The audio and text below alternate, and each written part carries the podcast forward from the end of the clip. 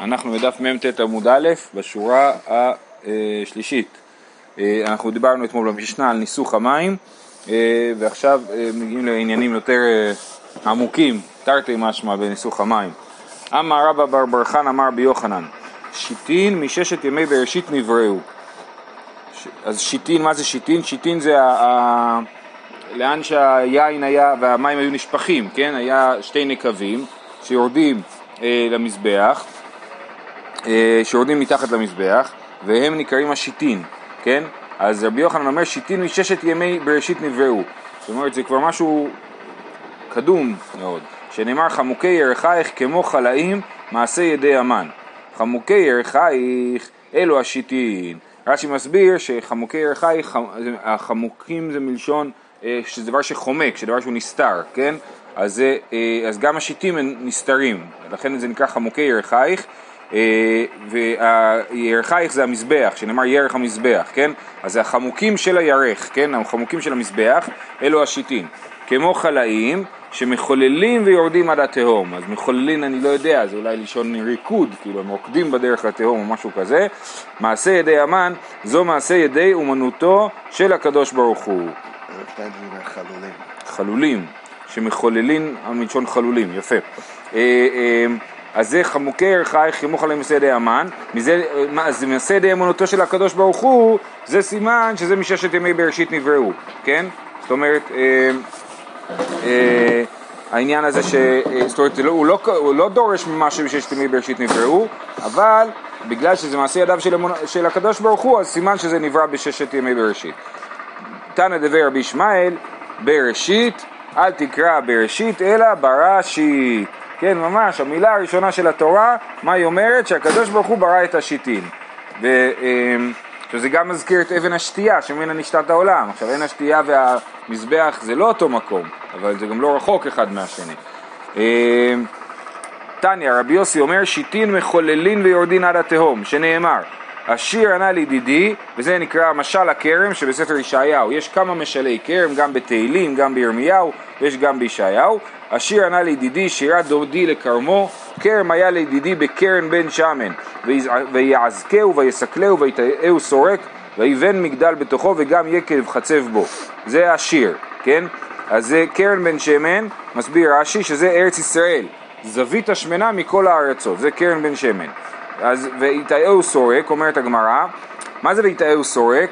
יש אה, אה, אה, שתי דרכים לגדל עצים, אתה יכול לזרוע עץ ואתה יכול לנטוע, לשתול, אתה יכול לזרוע ואתה יכול לנטוע, מה ההבדל?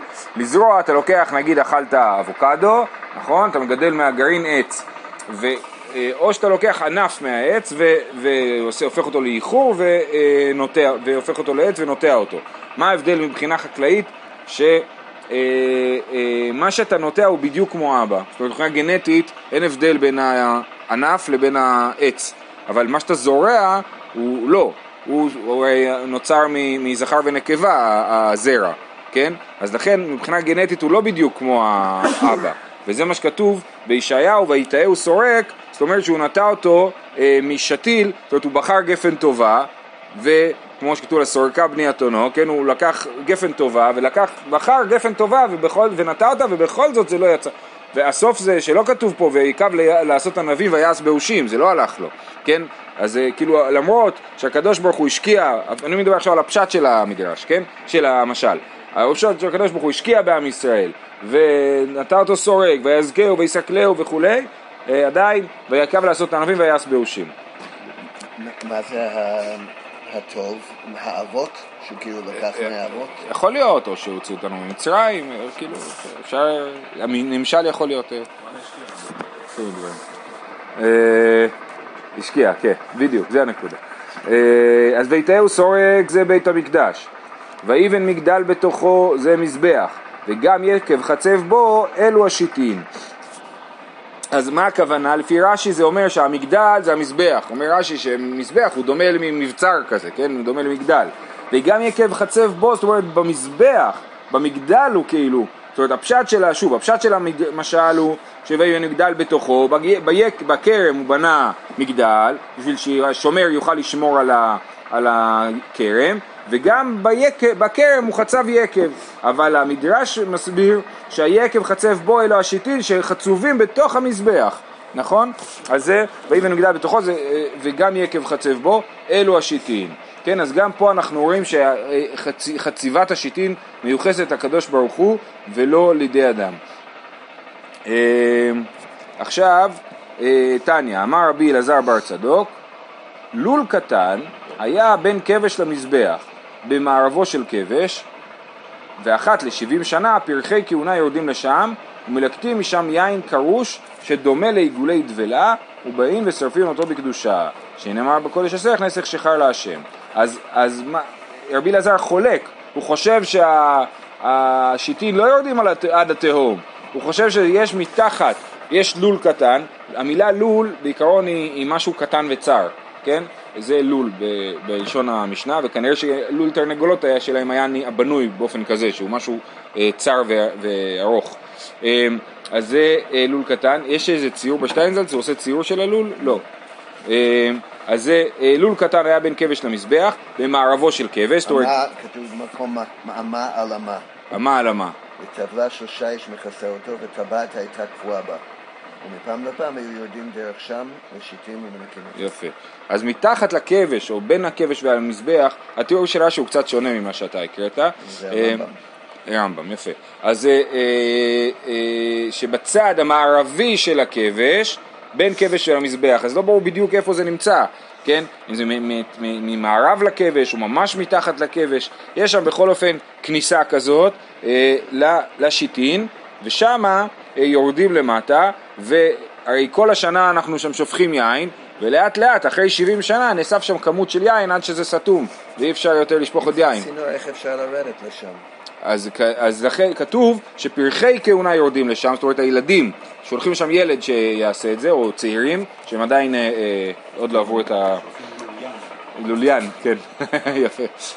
אה, יורדים שם להקטיב שם יין קרו שדומה לעיגולי דבלה, זאת אומרת היין מתקשה כל כך, כי הוא כל כך ישן, שהוא הופך להיות כמו עיגולי דבלה, כמו תאנים אה, מרוסקות. ובאים ושורפין אותו בקדושה, שנאמר בקודש השך נשך שחר להשם, כשם שניסוחו בקדושה, כך שרפתו בקדושה, זה הדרשה. בקודש השך נסך שחר להשם, זה כתוב על, על הניסוך היין בעולת התמיד, כשם שניסוחו בקדושה, כך שרפתו בקדושה. משם לומדים שצריך לשרוף את היין הזה בקדושה ולא לזרוק אותו או לא לאכול אותו, כן? אה, מהי משמע, איך לומדים מהפסוק? אמר אבינה, עטיה קודש קודש, כתיב אחא בקודש עשך נסך שחר להשם, וכתיב הטם ושרפת את הנותר באש, לא יאכל כי קודש הוא. כן, אז כמו שאת הנותר צריכים לשרוף באש כי הוא קודש, אז גם פה כתוב בקודש עשך נסך, ולומדים שצריך לשרוף אותו בקודש. כמנה... רגע, אז כן. מחלוקת אם זה יורד עד לתהום, או כן. אם זה לא, לא עמוק? נכון, כן. וגם ממילא משמע שאם זה לא יורד עד התהום, אז זה לא משהו שהקדוש ברוך הוא עשה. כי כאילו, ברור שזה משהו אנושי. אה, וגם ב, ב, בהמשך אנחנו נראה את הדעה שאומרת שדוד חפר את השיטין. כל הסיפור שדוד חפר את השיטין והתהום רצה להציף, נראה את זה בפרק הבא, אבל זה גם כן, אז דוד חפר את זה, לא הקדוש ברוך הוא.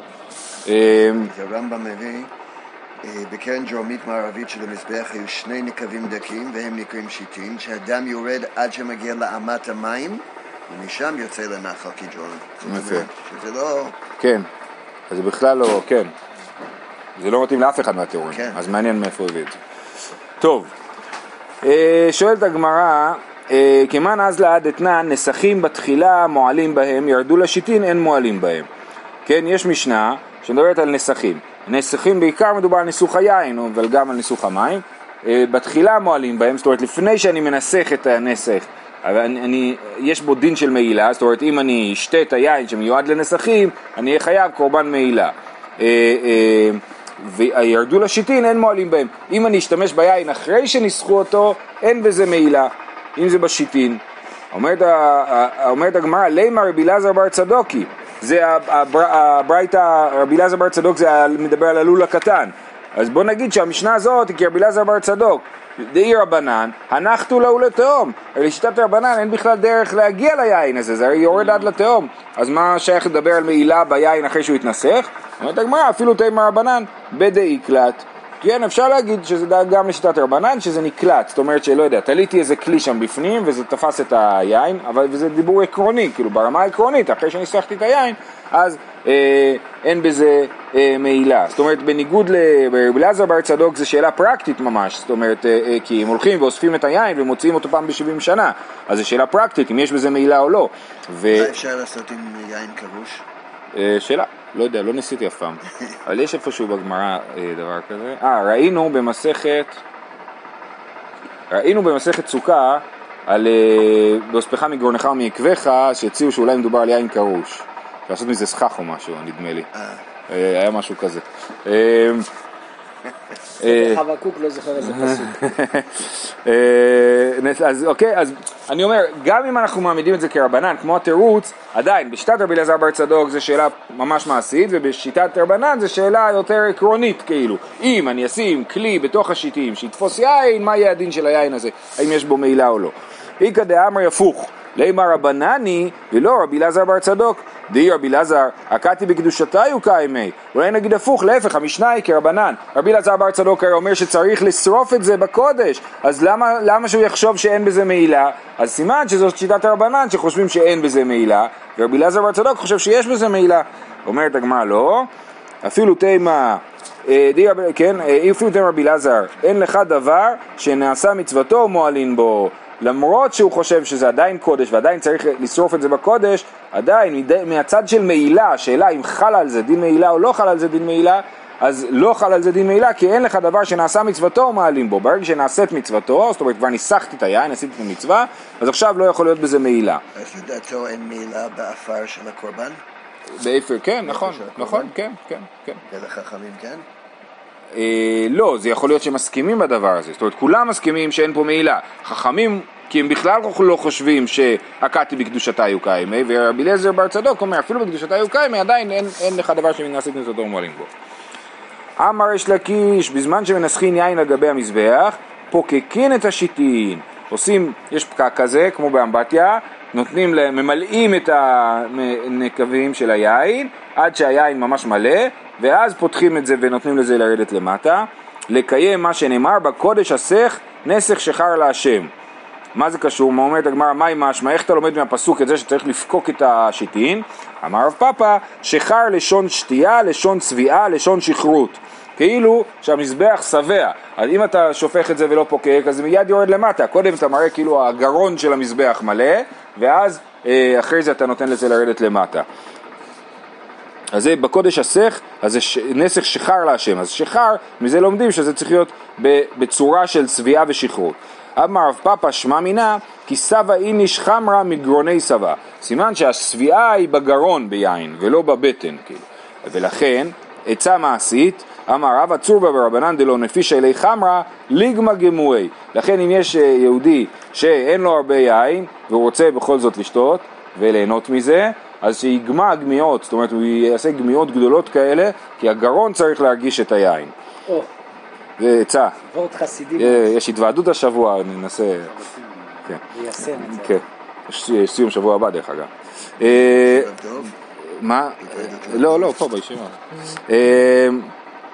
אה, הלאה. רבא, אקסא דבירכת אגמא גמוי. רבא מזה למד שזה דבר יפה לגמוע, ככה אתה מפנה, מכבד את היין, מכבד את האירוע, אז ככה הוא היה עושה בקידוש, הוא היה גומע את היין. אה, זהו, עכשיו מכאן אנחנו מפליגים לעניינים אה, אחרים. דרש רבא, מהי דכתיב, מה יפו פעמייך בנעלים בת נדיב? אז מה, מה זה פעמייך בנעלים? נעלים זה נעליים, אז מה זה פעמים? זה רגליים, נכון? מה יפו פעמייך בנעלים, נכון? והקשר בין המילה רגל למילה פעם, גם אנחנו אומרים שלוש רגלים, עולים לרגל, נכון? שלוש רגלים בשנה, מה זה רגלים? שלוש פעמים. אז המילה פעמים והמילה רגלים הם מילים קשורות אחת לשנייה. אז מה יפו פעמייך בנעלים בת נדיב? מה יפו פעמותיהן של ישראל בשעה שעולים לרגל. אז הוא ממש משחק על המשחק, על ה... על ה נכון, על ההקבלה הזאת של פעמים ורגלים. מה יפו פעמותיהם? מה הכוונה? שה, שזה דבר יפה לראות את עם ישראל עולה לרגל. עכשיו למה בכלל הביאו את הפסוק הזה? כי זה לדעתי ההתחלה של הפסוק הקודם. מה יפו פעמייך בנעלים בת נדיב? יפה, חמוקי ירחייך, שזה למדנו על, על השיטים, נכון? אז זה ההתחלה של הפסוק שלמדנו מקודם. אז מה יפו פעמייך בנלים בת נדיב? מי זה בת נדיב? מה יפו באמותיהן של ישראל בשעה שעולים לרגל? בת נדיב, בתו של אברהם אבינו שנקרא נדיב. כן, דווקא אברהם אבינו, שנאמר, נדיבי עמים נאספו עם אלוהי אברהם. אלוהי אברהם ולא אלוהי יצחק ויעקב, אלא אלוהי אברהם שהיה תחילה לגרים. זאת אומרת נדיבי עמים, מה זה נדיבי עמים? זה גרים, כי הם מתנדבים מהעמים להיות יהודים. אז הם... הם מתנדבים להתגייר? כן, נכון? נדיבי עמים נאספו, עם אלוהי אברהם, הם קשורים לאברהם, הגרים קשורים לאברהם כי אברהם הוא כאילו הגר הראשון, הנדיב הראשון, ולכן כשכתוב בת נדיב, אז זה ביתו של אברהם אבינו שנקרא נדיב. אה, אוקיי, אז זה העניין של העלייה, העלייה לרגל, זה פסוק ש... הרי כל התיאורים של הראייה בשיר השירים, נכון? חמוקי ערכייך כמו חלמים מעשה דיאמן וכדומה, כל הפסוקים האלה אנחנו מנסים להסביר על מה זה הולך באופן אה, אה, מהותי יותר, כן? לא רק בתור שירת אהבה, אלא בתור, בסדר, מה זה מתאר? אז מה יפו נעלי פעמייך בנעלים בת נדיב? זה כשהדוד מתאר את היופי של בעלייה לרגל. אולי גם כן של הגויים. כן, של- הגרים, שהג- כן. אפילו הגרים שעולים נכון, נכון, למקדש. נכון, כן. נכון, נכון. אה, תנא דבי רב ענן, מאי דכתיב חמוקי ירחייך, וזה הסבר אחר. מקודם ראינו שחמוקי ירחייך זה השיטים. הוא אומר, למה נמשלו דברי תורה כירך? לומר לך, מה ירך בסתר, אף אה, אה, דברי תורה בסתר. איך הוא הגיע לזה שחמוקים זה אה, דברי תורה? אז רש"י מנסה להסביר, אומר, רב ענן דרש לקרא כמו חלאים, מה זה כמו חלאים מעשה ידי המן? כמו חלאים כלוחות שהיו מאבנים טובות, כמו נזם זהב וחלי כתם, מעשה ידי המן. והלוחות מעשה אלוהים. זאת אומרת המילה חלאים מזכירה לו את הלוחות הברית שהיו עשויים מאבנים טובות, שאחד מהאבנים הטובות בספר משלי נקרא חל, חלי או חולי, כן? אז זה חלאים. אז ממילא חמוקי ירחייך כמו חלאים, משמע שהחמוקים זה דברי תורה. למה למשל ירך? לומר לך מה, דבר, מה ירך בסתר? אף דברי תורה בסתר. מה זה אומר שזה בסתר? אומר רש"י, לא להיות יושב ושונה בגובה של עיר ולא לשנות לתלמידיו בשוק. כן? אז חמוקי ירחייך לא צריך לעשות, לפרסם את זה החוצה ככה, אלא זה, זה מעניין, כי הגישה נראה לי שהיום קצת אחרת, כן? שהרב עובדיה אה, עושה באצטדיון טדי, כינוס כזה של אה, זה, זה, או, או בכלל, אתה יודע, שאתה מפיץ את השיעור אה, השבועי בלוויין, כאילו, גם שהרב עובדיה, גם אה, בחב"ד, כן? אז זה, אה, אה, זה לא בסתר, כן? אז זו שאלה מעניינת, מתי זה צריך להיות בסתר ומתי זה יכול להיות בגלוי. אני חושב שזה מדבר על המהות ולא באופן מעשי. זה לא הדרכה, כן. אלא זה בכלל שהלימוד תורה זה צריך להיות משהו שהוא יותר פנימי. פנימי, כן. אז, אז לא כמו שרש"י, רש"י הסביר לא לשנות עמדה בשוק, כן. ואמר רבי אלעזר, אה, שנייה, רגע, רגע, איבדתי, אפילו, היינו דאמר, כן, אה, סליחה, היינו דאמר רבי אלעזר, מאי דכתיב הגיד לך אדם מה טוב ומה השם דורש ממ- ממך, כי אם עשות משפט ואהבת חסד והצנע לכת עם אלוקיך. זה פסוק יפה מספר מיכה, כן? עשות משפט, אז מה השם דורש מאיתנו? שלושה דברים, נכון? עשות משפט, אהבת חסד והצנע לכת עם השם אלוקיך, עם אלוקיך. ועל זה נאמר, ב, אני לא זוכר איפה, במסכת אחרת, שבא בא מיכה והעמידם על שלוש. זאת אומרת, מיכה בא ואמר, יש שלושה דברים, מסכת מכות. אז זה, יש שלושה דברים חשובים, עשות משפט, אהבת חסד והצנע לכת. עשות משפט זה הדין. אהבת חסד זו גמילות חסדים, והצנע לכת עם אלוקיך, זו הוצאת המת והכנסת כלה לחופה. ככה הוא מסביר. והלא דברים... למה זה לא כלול בחסד? שאלה מעניינת, אני, אני לא יודע. אה, רש"י מסביר איך הוא יודע שהצנע לכת זה אה, סוכה, זה אה, הוצאת המת והכנסת כלה, שדכתיב בו הוא לכת. טוב, כתוב ללכת אל בית האבל, מלכת אל בית המשתה, אז זה, אה, אז זה בית האבל זה הוצאת המת, ובית המשתה זה הכנסת כלה. אז הצנע, לכת. את הלכת תעשה בהצנע. ומה, ודברים קל וחומר, לא דברים קל וחומר. ומה דברים שדרכן לעשות בפרהסיה, אמרה תורה צנע לכת, דברים שדרכן לעשותן בצנעה, על אחת כמה וכמה, כן? זאת אומרת, ההוצאת המת והכנסת הכלה זה דברים שעושים בפרהסיה, בציבור, ובכל זאת אומרים לך צנע לכת. מה זאת אומרת הצנע לכת? אז זה יכול להיות שתי אפשרויות, או שאומרים לך שאתה עוזר ל... לא יודע מה, לממן אה, חתונה, אז אה, אל תעשה מזה עניין, כאילו, ת, ת, לא צריך את השם של הספונסר למעלה, כן? זה אופציה אחת. ואופציה שנייה זה דווקא להגיד באמת, אה, לא לנקר עיניים. אז אנחנו מכירים את זה היום מהתחום של חתונות, את העניין של לא לנקר עיניים, ומהתחום של לוויות, אז מסופר על רבן גמליאל נדמה לי, שהוא התעקש לצאת בתכריכים זולים, כי הם היו שמים הון, הון עתק על תכריכים. אז אולי זה הכוונה, צלע לכת, זאת אומרת, לא... לגבור ש- בצניעות. כן, שהאירועים האלה צריכים להיות צנועים ולא מנקרי עיניים. בכל אופן, אז מה הדברים הללו שדרכן לעשותם בפרהסיה, אמר תורה צנע לכת, דברים שדרכן לעשות אותם בצנעה, על אחת כמה וכמה, זה הלימוד תורה חוזר, כן? הלימוד תורה שדרכו להיות בצנעה, הדבר הטבעי זה שלימוד תורה בצנעה, אז על אחת כמה וכמה שצריך אה, להצניע לכת. אמר רבי אלעזר, גדול העושה צדקה יותר מכל הקורבנות, שנאמר, "עש- עושה צדקה ומשפט, נבחר להשם מזבח. כן, זה פסוק במשלי, באמת יש עוד מלא פסוקים כאלה, נכון? אה, אה, שצדקה ומשפט יותר חשובים מקורבנות. ואמר רבי אלעזר, גדולה גמילות חסדים יותר מן הצדקה, שנאמר, זירעו לכם לצדקה וקיצרו לפי חסד. אז הזריעה מושווה- מושווית לצדקה, הצדקה מושווית לזריעה והחסד מושווה לקצירה. אם אדם זורע, ספק אוכל, ספק אינו אוכל, או שזה יגדל או שזה לא יגדל וכולי. אה, אדם קוצר בוודאי אוכל, סימן שהחסד הוא יותר גדול מאשר הצדקה. ותכף נסביר את ההבדל בין חסד לצדקה, ואמר רבי אלעזר, אין צדקה משתלמת אלא לפי חסד שבא. שנאמר, זירעו לכם לצדקה וקיצרו לפי חסד. הסבר אחר לפסוק זה תראי זרעו צדקה אבל קיצרו, התוצאה תהיה לפי החסד שבדבר ולא לפי הזריעה שבדבר זאת אומרת, רש"י מסביר שהחסד זה ה... תסתכלו ברש"י, אלא לפי גמילות חסדים שבא ב- למטה, הנתינה היא הצדקה והטורח הוא החסד, כן? אתה נותן כסף, אתה יכול לתת המון כסף אבל זה לא טורח, כן? זה הממון חסד זה מה שאתה עושה. כן, ואז הוא מביא דוגמאות, כגון מליכה לביתו, או טורח שתעלה לו להרבה, כגון נותן לו פת אפויה, או בגד ללבוש, או מעות בעת שהתבואה מצויה, שלא יוצאים מעותיו לאיבוד, שנותן ליבו ודעתו לטובתו של אני. זה לא רק שאני אומר טוב כך, אלא אני באמת חושב איך אני יכול לעזור לבן אדם. אמ, אה, אז זה מה שהוא אומר, שאין צדקה משתלמת אלא לפי חסד שבא. זאת אומרת, לא מספיק את הצדקה, אלא צריך לעשות את זה באופן של חסד. שנזכה. עם כוונה. עם, זה לא רק עם כוונה, עם מחשבה, עם. עם מחשבה, זאת אומרת תחשוב איך אתה עושה את זה, תעשה את זה בצורה הכי טובה והכי, אה, ותשקיע בזה, כן, כן. תנו רבנן, בשלושה דברים גדולה גמילות חסדים יותר מן הצדקה. אפשר גם להסביר את זה, סליחה, שנייה, בעוד דרך, שזה לא העניין, אלא העניין הוא זה השאלה היא כמה אתה, כמה לך זה כאב העניין הזה, זאת אומרת, כמו אתה אגרא. אתה, אתה תיתן עשר שקל, זה לא הרבה, הוא ייתן עשר שקל, זה כן הרבה.